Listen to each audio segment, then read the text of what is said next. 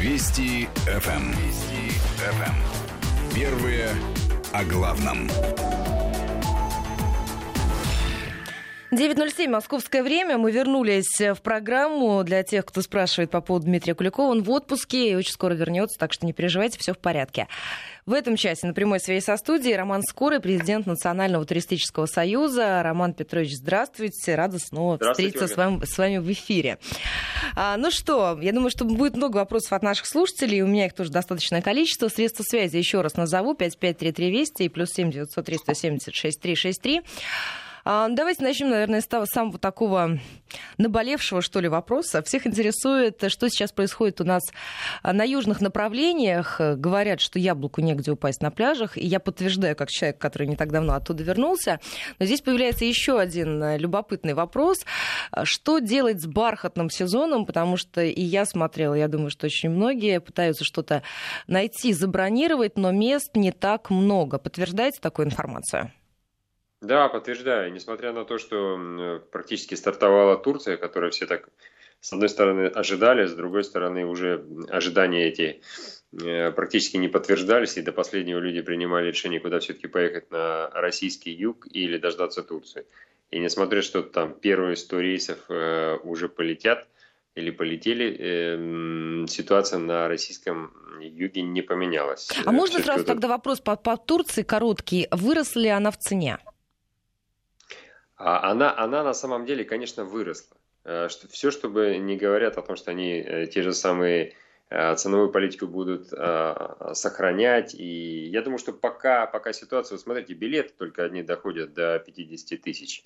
Поэтому я думаю, что ситуация, конечно, пока она компенсируется и войдет в тот, в тот ритм, который она была, цены будут высокие. И количество этих отелей, которые задействованы сейчас в Турции – не соответствует тем отелям, которые были еще вчера. То есть, э, понятное дело, что отели и позакрывались, и уменьшили количество персонала, и, естественно, сервисная история пошатнулась, э, э, это объективная реальность. Конечно, это все влияет на конечную цену и возможность принимать большое количество россиян. Тогда давайте вернемся на наше направление. Что касается возможности что-то найти и забронировать на время бархатного сезона. Нет, направление, направление все те же самые, да, конечно, э, стало гораздо сложнее, потому что вот этот эффект э, а, ожидания, да, отложенного, отложенного спроса, он все равно срабатывает, и здесь много факторов на самом деле сыграли, и в, том числе и вот такое успокоение, которое произошло в умах э, людей по поводу коронавируса, все вдруг мысленно для себя приняли решение, что его уже нет, либо он уже значительно идет на спад, и это, конечно, было, э, стало таким дополнительным стимулом э, все-таки поехать в отпуск, хотя бы успеть на бархатный сезон. Ну, то есть получается, что, в принципе, можно уехать, но проблематично, придется потрудиться, что-то поискать. Ну, конечно, да. И вот э, начали такие поступать сведения о том, что все-таки не соответствуют иногда те, те ожидания, те, та рекламная кампания, которую происходит, вы, вы ожидаете увидеть одно, а получаете немножко другое. И это, конечно, связано прежде всего с тем, что большое количество людей и, и гостиницы, и те средства размещения, которые находятся на нашем юге, они уже начинают пользоваться этой ситуацией. Ну, помимо того, что они начали поднимать цены, а, и сервисная история, конечно, она имеет место быть. А, Еще по поводу популярных направлений на зимнее время наших соотечественников. Таиланд и вообще Азия, насколько я понимаю, а, пока нет точных данных, собираются ли они до конца года открыться для мирового туристического потока, но появляются некоторые предложения, насколько я понимаю, от не самых добросовестных а, тех, кто находится на этом рынке, продавцов, возьму это слово в кавычки, э, и есть риск потерять свои деньги, если купить вот такой вот тур, причем за большие деньги, речь идет порядка 100 тысяч рублей, э, потому что непонятно, что они будут делать с открытием и приемом туристов. Конечно, вы абсолютно правы. Это очень сложный вопрос. Но траекторию мы можем увидеть и по авиакомпаниям, вот буквально там полтора-два месяца, а, э, и заканчивая сегодняшним днем, когда авиакомпания запросто продает вам билет, а потом выясняется, что за неделю она рейс этот снимает. Мы огромное количество э, было эфиров, где мы комментировали эту ситуацию, приостанавливали людей от таких рисковых шагов. призывали к какому-то здравому смыслу, и если уже здравого смысла нам не помогает, то хотя бы предлагали, подождите до вылета хотя бы неделю, а то пять дней, чтобы точно убедиться, что такой рейс будет. Потому что вот эта нестыковка в понимании будет, мне билеты продали. Вот, а, понимаете, мы все равно же живем э, в состоянии еще а, предыдущего до, до вот этой всей пандемии восприятия действительности. А оно следующее – если вам билет продали, вы однозначно летите. Если вы не летите, ну, это такое, это реально форс-мажор, это максимум там 2%, но и всегда существует компенсационная история, где любая авиакомпания предлагает вам выход из этой ситуации уж точно с компенсацией. А тут получилось ровно наоборот, вам запросто продают билеты, а потом вы никуда не летите, в последний момент все это отменяется. Потом вот эта путаница с возвратными и невозвратными рейсами, как можно лететь, не лететь. И вот вся вот эта ситуация так или иначе трансформируется вот в ту в то видение э, будущего отдыха в тех странах, которые непонятно, откроются или нет. Здесь же очень много факторов имеет место. Во-первых, страна должна открыться да, по тем критериям, по которым, э, по которым она считает для себя правильным. Но потом не факт, могут... что она закроется. Мы же видели, что происходило конечно. в Израиле, например, ослабление мер, а потом ужесточение. Конечно, конечно. А потом, э, смотрите, какая ситуация. Вот, ну и не только в Израиле, Испания через эту же ситуацию произошла, прошла, когда все друг друга заверяли активно, и при этом Великобритания даже не закрывалась, и сама Великобритания выступает с инициативой отменить все полеты для своих граждан в Испанию. То есть тут, тут, тут очень такая сложная ситуация, и решение принимает, конечно, администрации отдельно взятых регионов, либо в целом страны. Поэтому здесь очень трудно прогнозировать. И вот давайте все-таки элемент. Сначала страна должна отдельно взята, тот же самый талант, для себя принять решение. А готова ли она принять определенное количество туристов, потом какое количество туристов и из каких стран. Потом мы должны принять решение, открываем мы авиасообщение, не открываем авиасообщение. Потому что может же случиться вот э, реальная ситуация, скорее всего, будет следующая. А Таиланд примет для себя решение, чтобы все-таки э, какие-то компенсировать огромные потери э, от, от той ситуации, которая произошла. И они для себя принимают решение открыть для определенных стран, основных стран, которые формируют их бюджет туристический. Понятное дело, что в эту, в, в эту пятерку, тройку, конечно, попадет россияне. Это сто процентов. Они, допустим, принимают это решение. А Россия в силу различных э, обстоятельств не принимает такое решение, не возобновляет, не возобновляет авиасообщение. Какой выход, если наши люди хотят туда лететь? Ну, всегда существуют третьи страны. Вот, э, ну, сейчас позавчера... многие на Мальдивы летят, насколько я понимаю, через Стамбул, через Турцию. Конечно, конечно, конечно. То есть до, до вчерашнего дня, до ситуации с Минском, была, была такая негласная история с э, белорусскими белорусским авиазлом. Потом эта ситуация закрылась, и на ее смену благополучно пришла Турция. И, конечно, через Турцию, в ту же, в ту же самую Африку. Вот смотрите, мы открыли Танзанию, да, а как вы туда попадете, в эту Танзанию? Вы все равно полетите через, через ту же самую Турцию. Вам все равно вот э, такой маневр придется совершить. Ну и так как э, русский человек, он такой э, смелый, бесстрашный и, в принципе, а, там 10 петель не крюк, и это не страшно, мы, конечно, скорее всего полетим через э, тот же самый э, Стамбул.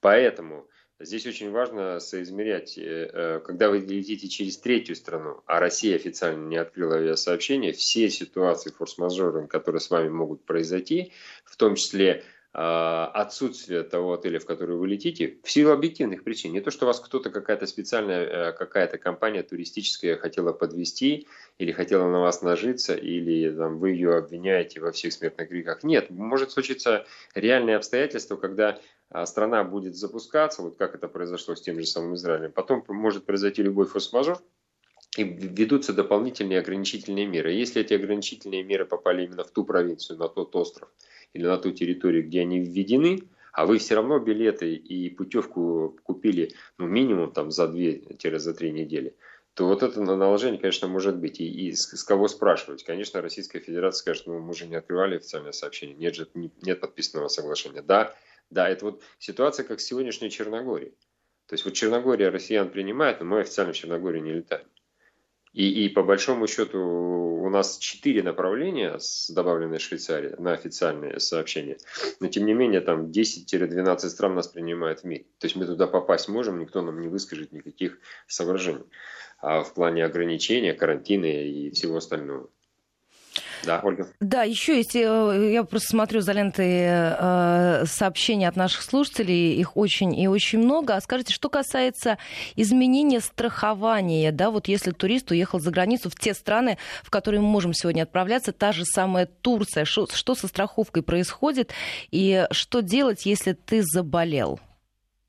Ну, однозначно, мы всегда говорили, и это еще было задолго до пандемии, что мы в силу каких-то предубеждений, здесь как раз не, не очень, очень большая дискуссия была платить, не платить страховку, потому что это дополнительные траты. Вот у россиян такая ситуация не стоит. Мы все-таки не покупаем в большинстве случаев страховку, либо покупаем ее такой light режим, знаете, за 2 доллара купили страховку, а потом случается какой-то форс-мажор, и мы требуем от страховой э, компании компенсации полностью всех тех затрат, которые произошли. Нет. А, мы, мы не покупаем, в общем, мы, россияне, не покупаем страховку, ту, которую необходимо, потому что существует... Ну, то есть надеемся, что авось пронесет. Нет, нет, нет, предубеждение.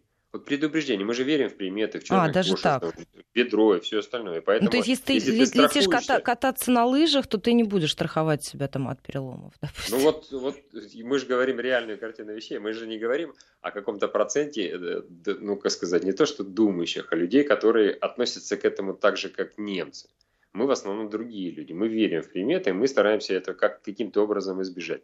Если избежать не удается, то мы такой берем лайт-режим, который в реальной жизни ничего не, не покрывает по той простой причине, а страховые компании это практически э, такие же, такие же люди, как банки. У них мелким шрифтом написано гораздо больше, чем написано крупным шрифтом. И, и человек, не сведущий в базовых там, каких-то вещах юриспруденции, конечно, запутывается, ему рассказывают любые истории. И даже иногда девочка, которая вам этот полис выписывает, она не до конца понимает, насколько он функционален, этот полис. Поэтому здесь трудно кого-то обвинять. Это сама система выстроена таким образом, чтобы, конечно, страховая компания уж точно не помогала больше вам, а зарабатывала деньги себе. Ну, это объективная реальность. Капитализм, вот он именно такой. Поэтому, конечно, мы на всех площадках пытаемся объяснить. Страховки нужны, их нужно обязательно делать. Обязательно, если есть такая возможность, выбирайте те страховые компании, которые не будут э, вам ставить, ну или будут стараться в меньшей степени ставить вас препоны по количеству сертификатов и документов, которые необходимо предъявить в том или ином случае. Особенно, когда вы едете а, за границу, и это связано так или иначе с каким-то риском для вашей жизни. Ну, те же самые горные лыжи – а, эм, путешествия на море. Ну, то есть все то, что на самом деле вроде бы кажется не, несерьезным, а может оказаться очень серьезным. Потому что если, не дай бог, травма произошла в горах, и для эвакуации вас необходимо вызывать вертолет медицинский, то в реальной жизни все это стоит таких денег, которые, конечно, просто простой а, такой базовый полюс э, за 2 доллара США в день не покроет никакие расходы. Здесь надо, конечно, относиться к своему отдыху и своему здоровью э, внимательней. Что касается вот э, всех этих э, историй с пандемией, отдельно нужно со страховыми компаниями каждый раз проговаривать эту ситуацию. Если вдруг, потому что практически все страны в открытой или в скрытой форме объяснили туристам, приезжающим в их страну, что скорее всего ну, за это, за, за редким исключением. Все это лежит на ваши плечи, если, не дай бог, вы попадаете под ситуацию общей пандемии, вдруг вы заболели в нашей стране. Лечитесь сами. И счета, счета, я, я, я вам говорю, что иногда счета настолько, ну, такие выходящие из рамок восприятия нормального человека. Вот мы пример приводили в одной из передач, а, что 73 трехлетний человек в США попал в больницу, и когда он выписывался, ему выставили чек, превышающий 1 миллион. Там 1 миллион 23 тысячи, если мне память не изменяет, долларов США стоило его лечение. Да, его вытащили, а вытащили из этой сложнейшей ситуации, но тем не менее счет был вот такой. Если бы вот в данном случае не, не помощь государства, э, невозможно было его заплатить, либо у вас нет этой страховки. Поэтому расценки на оказание сложной медицинской помощи во всех странах разные. Понятное дело, что они там, ну, там в рамке сумасшествия находятся в Соединенных Штатах. Конечно, в Европе и в Азии цены совершенно другие, но тем не менее, это может быть большая, большая стоимость. И если она не покрывает страховой компании, то это большие неприятности для человека, для его семьи и, и, и вот сложный, испорченный, понятное дело, отпуск. Поэтому, конечно, нужно однозначно думать, даже если когда вы покупаете эту путевку, у вас особо а, продавец этой путевки, туристическое агентство или оператор не настаивает на каком-то дополнительном пакете страховых услуг, я бы все-таки советовал, конечно, отнестись к этому более серьезно, подстраховаться. Это на самом деле, э, как сказать, ну вот скупой платит дважды. Это наша классическая э, поговорка, мы всегда ее э, употребляем в, в нормальной, в обычной жизни, но практически никто ей не следует. Спрашивают вас э, про Швейцарию. Расскажите подробно о въезде в Швейцарию, потому что много непонятного, Борис пишет.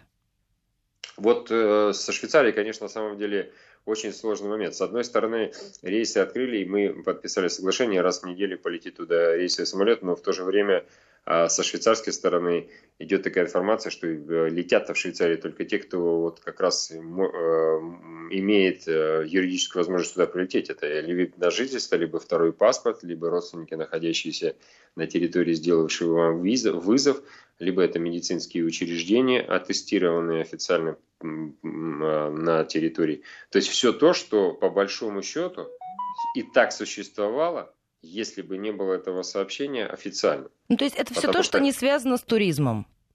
То есть это, это, это, это не связано с туризмом в прямом смысле этого слова. То есть это, это, не, это не туризм в нашем понимании. То есть попасть в страну э, и заниматься, и, и попасть с туристическими целями, это немножко разные вещи. И вот в Швейцарии получилось, она стоит на таком на таком пограничном э, варианте, это, это точно не...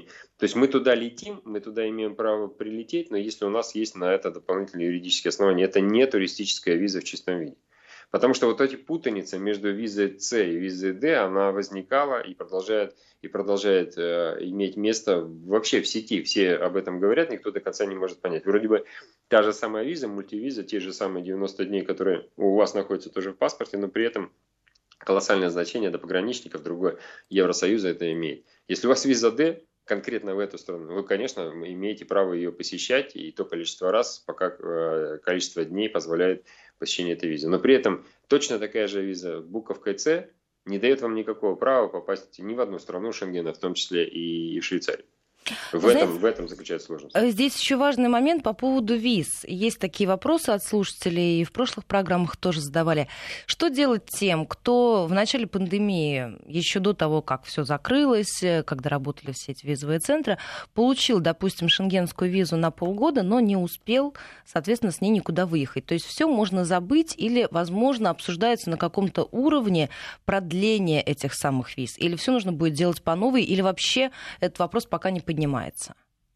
Ну, давайте так скажем. А, а, однозначно продление визы. Вот первые центры, которые открылись э, с учетом, э, и они позже закрывались, и сейчас они уже сейчас работают, это та же самая Греция. Греция однозначно говорит, если по каким-то э, причинам, ну, по каким-то объективным имеется в виду, не возобновляется авиасообщение, визу вам продлевают на тот же самый период, на который мы вам ее дали, бесплатно. Если, если э, член Евросоюза, Греция, сделал это заявление, то, следовательно, все остальные страны, скорее всего, пойдут по точно такому же пути. Это с точки зрения как бы и справедливости, скорее всего, с высокой долей вероятности будет именно так. Они будут продлены, все эти визы, именно на тот же самый период, а может быть даже увеличены. И с точки зрения а вообще общей э, политики привлечения туризма в страны Евросоюза, особенно страны вот эту четверку, которая находится на Средиземном море, а, конечно, они все лично заинтересованы, чтобы вы к ним в конце концов приехали. Они не работают на, на визовый сбор. Э, это, конечно, может быть и является какая-то часть дохода, но это совершенно не то, о чем, о чем думаем мы. Им, им однозначно необходимо выдавать россиянам визы, потому что они кровно заинтересованы в наших туристах.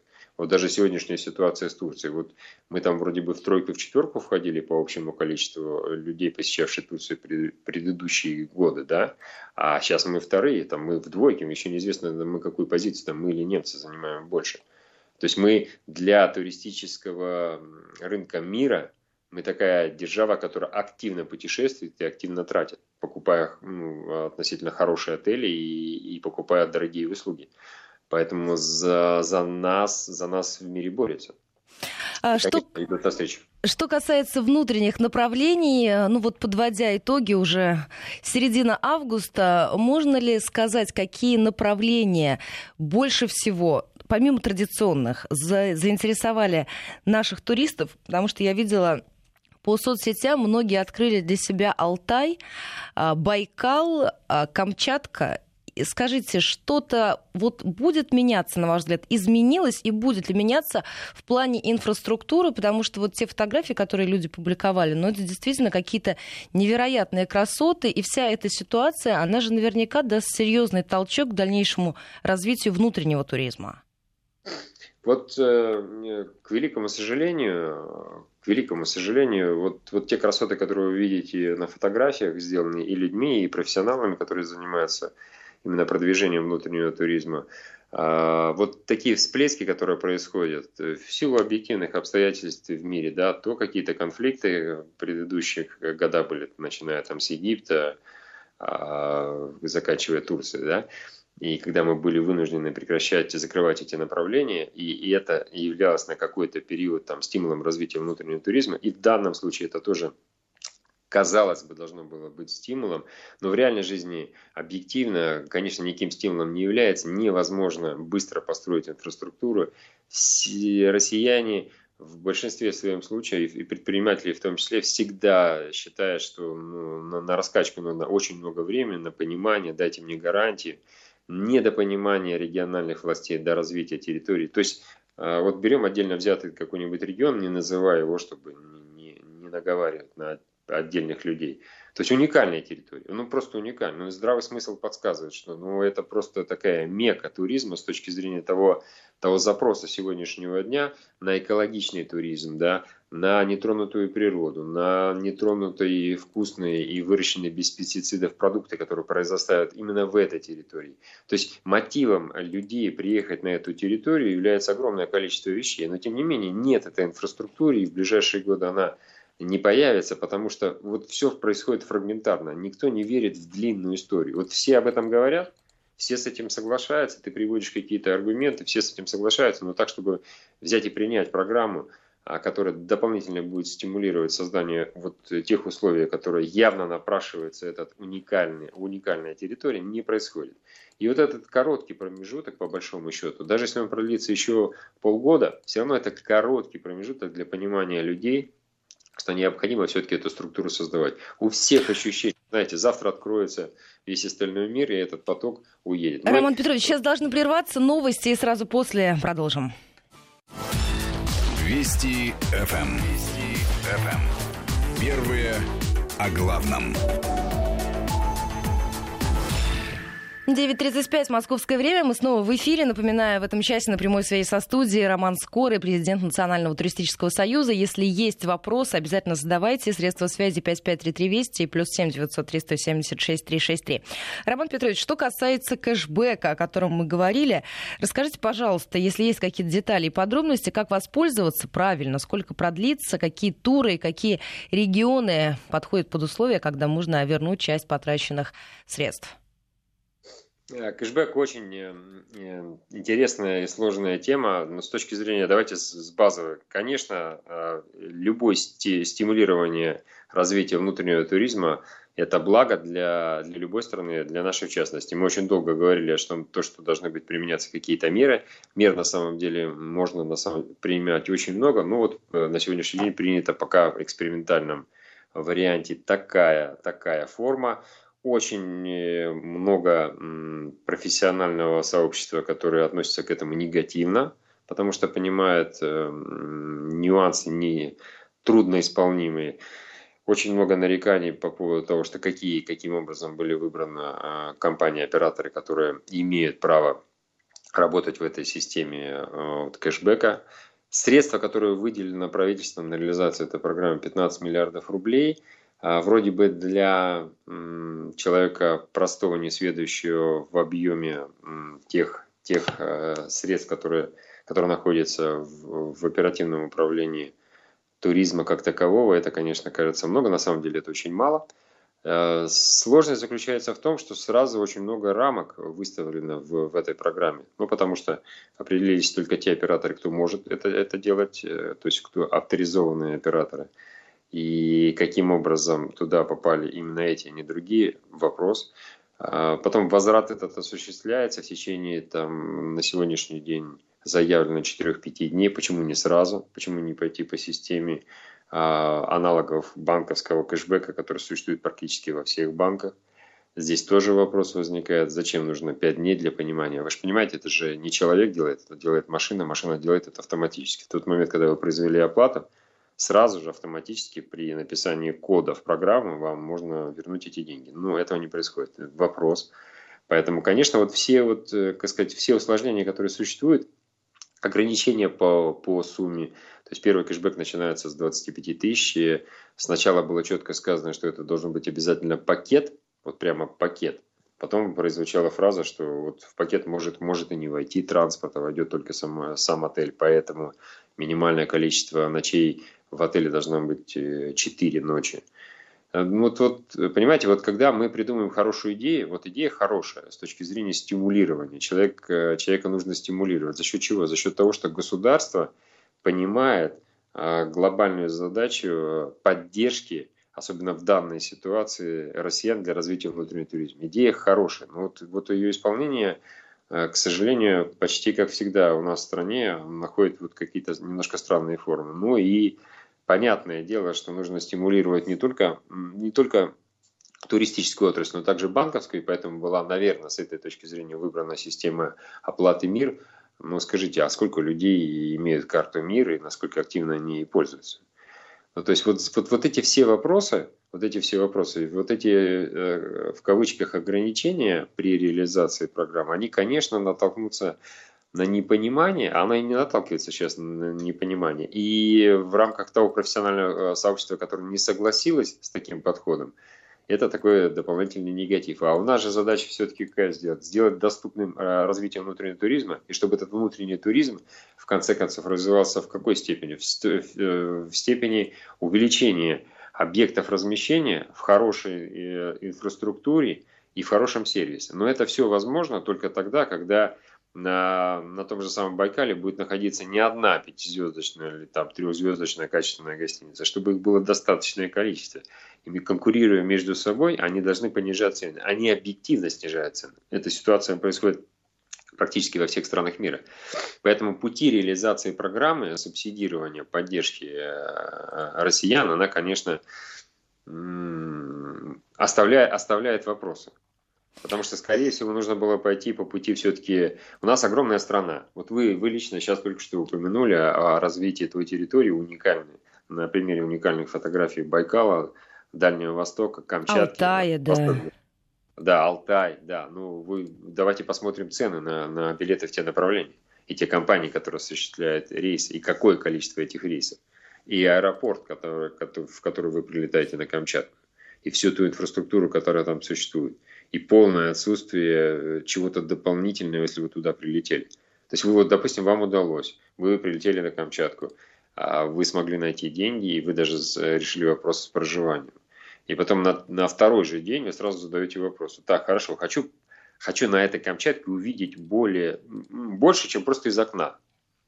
Хочу съездить на какую-то, вот, в какое-то небольшое путешествие внутри самого региона. И все. И в этот момент вопрос у вас останется вопросом, потому что компании, которые осуществляют вот это внутреннее передвижение, а, их, их во-первых, две, если, ну, если не, ну, там, не одна, именно туда хотите, и там, и там существует либо очередь, либо они вообще в принципе не работают. То есть вот, вот, вот, вот, вот в этом задача-то главная. Я думаю, что вот как раз э, вот на стыке, на стыке одной или другой отрасли нужно осуществлять поддержку, и тогда это все будет развиваться. Еще одна тема – это спасение туристов, так и можно обозначить. Э, есть инициативы по поводу пакета документов, которые детально, э, в которых детально будут прописаны правила спасения туристов, которые оказались в сложной ситуации в другой стране, например, из-за банкротства туркомпании или вот то, что происходило у нас в начале пандемии. А скажите, вот здесь на что стоит обратить внимание и как сегодня спасают туристов, которые попали в эту самую сложную ситуацию, оказались в другой стране. Вот что делать и на что э, могут рассчитывать в данном случае самостоятельные туристы, которых, как мы видели э, в ситуации в марте, в апреле, очень и очень много? Ну вот, э, может быть, это прозвучит немножко так э, парадоксально, но мы опять возвращаемся к началу нашего разговора. Страховка. Вот, вот э, как бы мы ни рассчитывали на государство, и государство активно помогает с вывозом, и иногда это и борты МЧС, и это активная форма Аэрофлот. То есть все эти компании и по большому счету то, то подразделение россиян, профессионально занимающиеся этой тематикой, это наши российские консульства и посольства, это прямая их обязанность помогать россиянам. Все это хорошо, все это имеет место быть, но нареканий на это направление огромное количество, просто огромное. И это не связано с этой пандемией, это вообще, так сказать, э, философия к сожалению, российского чиновника, который спокойно может рассуждать, что ничего страшного, там человек подождет, не сегодня улетит, так улетит через неделю. И его вообще не волнует ситуация, что у этого человека вдруг закончились деньги. То есть и вот, вот эту реальность нужно тоже иметь в виду. Потому что как, как, то количество звонков и писем, которые получил Национальный туристический союз от людей, которые находились в трудной жизненной ситуации практически во всех странах, и то отношение а, в консульские службы российских э, на территории этих стран, это, ну, кроме как, а, кроме как ужасом, ничего не назовешь. Когда человек приходит э, и говорит, я, я вот в положении, и мне нужна срочная помощь, мы вот остались в такой ситуации. И консульский работник может себе позволить э, сказать, ну а зачем же вы беременные, поехали в отпуск. И трудно объяснить человеку, что вы поехали-то в отпуск три месяца назад. А скажите, а у нас уже все выехали или есть те, кто вот до сих пор э, планирует вернуться, но с этим сложности? Конечно, не все. И, мягко говоря, не все. А скажите, вот еще, еще, еще спрашивают да. по поводу а, этих самых страховок. Сегодня все коронавирусные моменты в страховках прописаны или нужны какие-то дополнительные страховки, если ты собираешься выезжать за границу в те страны, которые открыты для наших туристов? Нет, конечно, все не прописаны, и, и у нас в реестре а, находится огромное количество страховых компаний, и одна страховая компания отличается от другой буквально там, ну, иногда на очень много. То есть это вот прям, прям вот черное и белое. То есть вот прям такая ситуация наблюдается на рынке. То есть одна страховая компания практически закрывает все, а вторая говорит, что закрывает все, и когда ты читаешь мелким шрифтом, ты понимаешь, что не... Конечно, это прям вот... Я даже не знаю, как посоветовать э, людям, чтобы они прям с оператором, с этим, с представителем страховой компании прям садились и детально прописывали. А если вот такая ситуация, а если вот такая ситуация? Ну, то есть, вот те страхи, которые, о которых мы постоянно говорим, или те, которые уже имеют место в реальной жизни, когда люди описывают свою жизненную ситуацию, в которую они попали. Вот прям поэтому, как, э, как по написанному, нужно разговаривать со страховой компанией и, и смотреть, какой пакет страховой, в конце концов, максимально подходит. Потому что когда прилетит этот борт МЧС, не дай бог, случившаяся там сложная ситуация, это, это неизвестно. Это же такой трудный согласовательный процесс, и это не быстро решается, а вы, вы уже в нее попали, не дай бог. Поэтому, конечно, и если у вас есть страховой полис, страховой полис решает очень многие вопросы а практически все. То есть, если... Ну, тут, конечно, нужно соотносить все-таки те, те требования, которые вы предъявите страховой компании, эту сумму, которую она выставит за стоимость этого полиса. Это тоже имеет место быть, но тем не менее это всегда в итоге получается дешевле, нежели находиться на улице, когда вас выселяют из отеля и говорят, пожалуйста, покиньте нашу страну. Ну, то, что происходило в, том же самом, в той же самой Индии. И невозможно объяснить, понимаете. Люди не говорят на английском языке, они вам пальцем показывают, что все, они сильно обеспокоены, что коронавирус идет от белых людей. Покиньте наш, наш отель.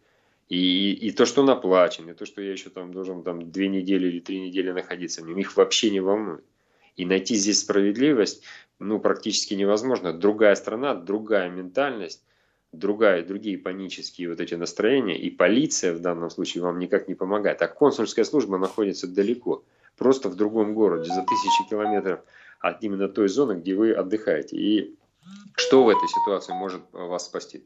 К сожалению, Единственное, что может быть, это как раз надежная страховая компания, которая должна взять на себя расходы по, по вашему возвращению домой. Это же не только медицинская составляющая страховой компании, это вообще ваше нахождение вне дома. То есть вы покупаете полис страховой, который вам э, должен, вас должен подстраховать. Вот, вот отсюда и есть страховка.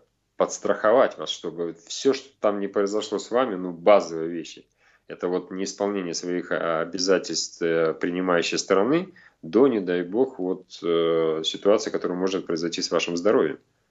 Это нас... же не обязательно должен быть коронавирус. Вот представьте ситуацию там, ну, с, как, с каким-то сложным переломом. Ну, безусловно.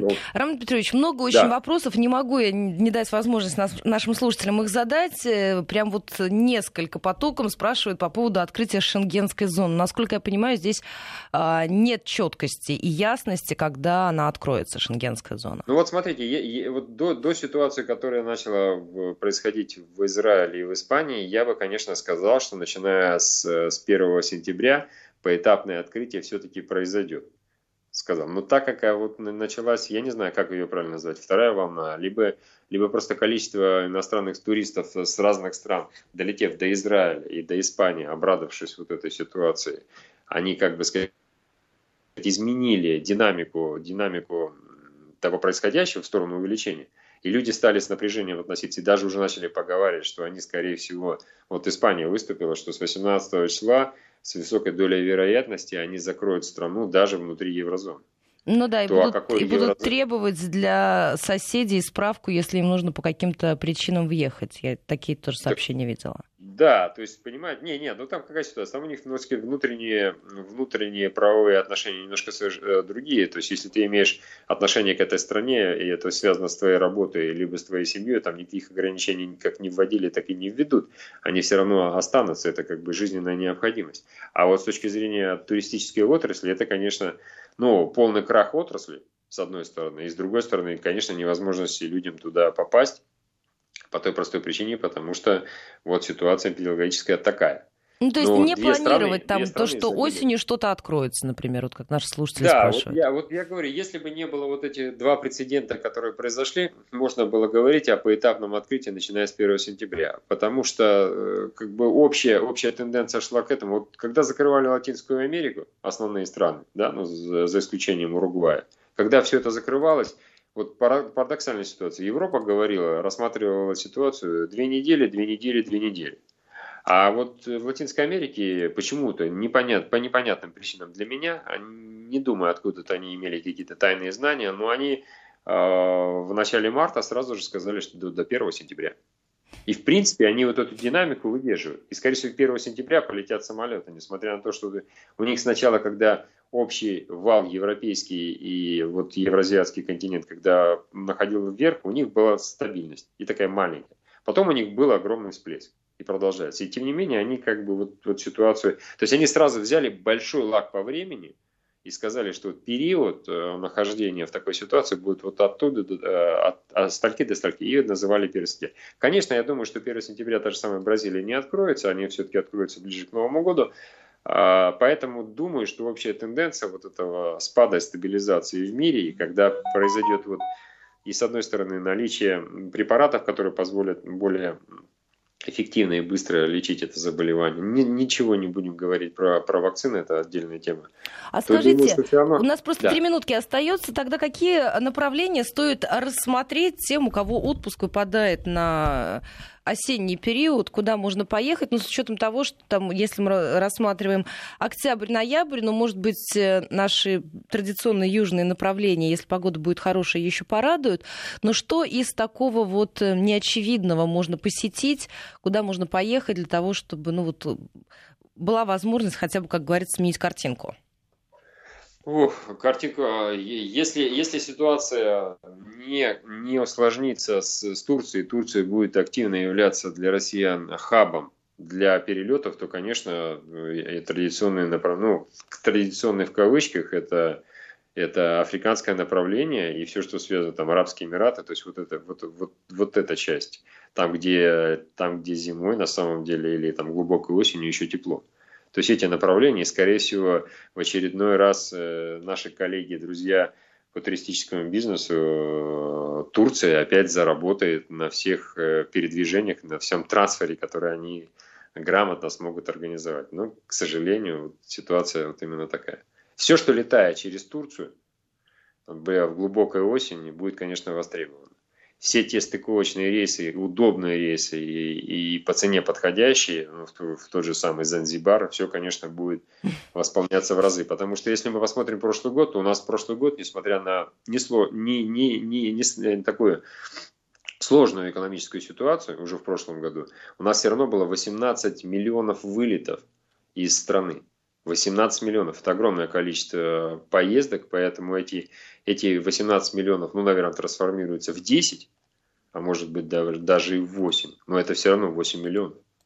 То есть они, они, э, это вот этот годовой, годовой поток, с учетом того, что первые полгода никто никуда не уезжал, он все равно сконцентрируется вот э, на начальную, позднюю осень и начальную зимнего сезона.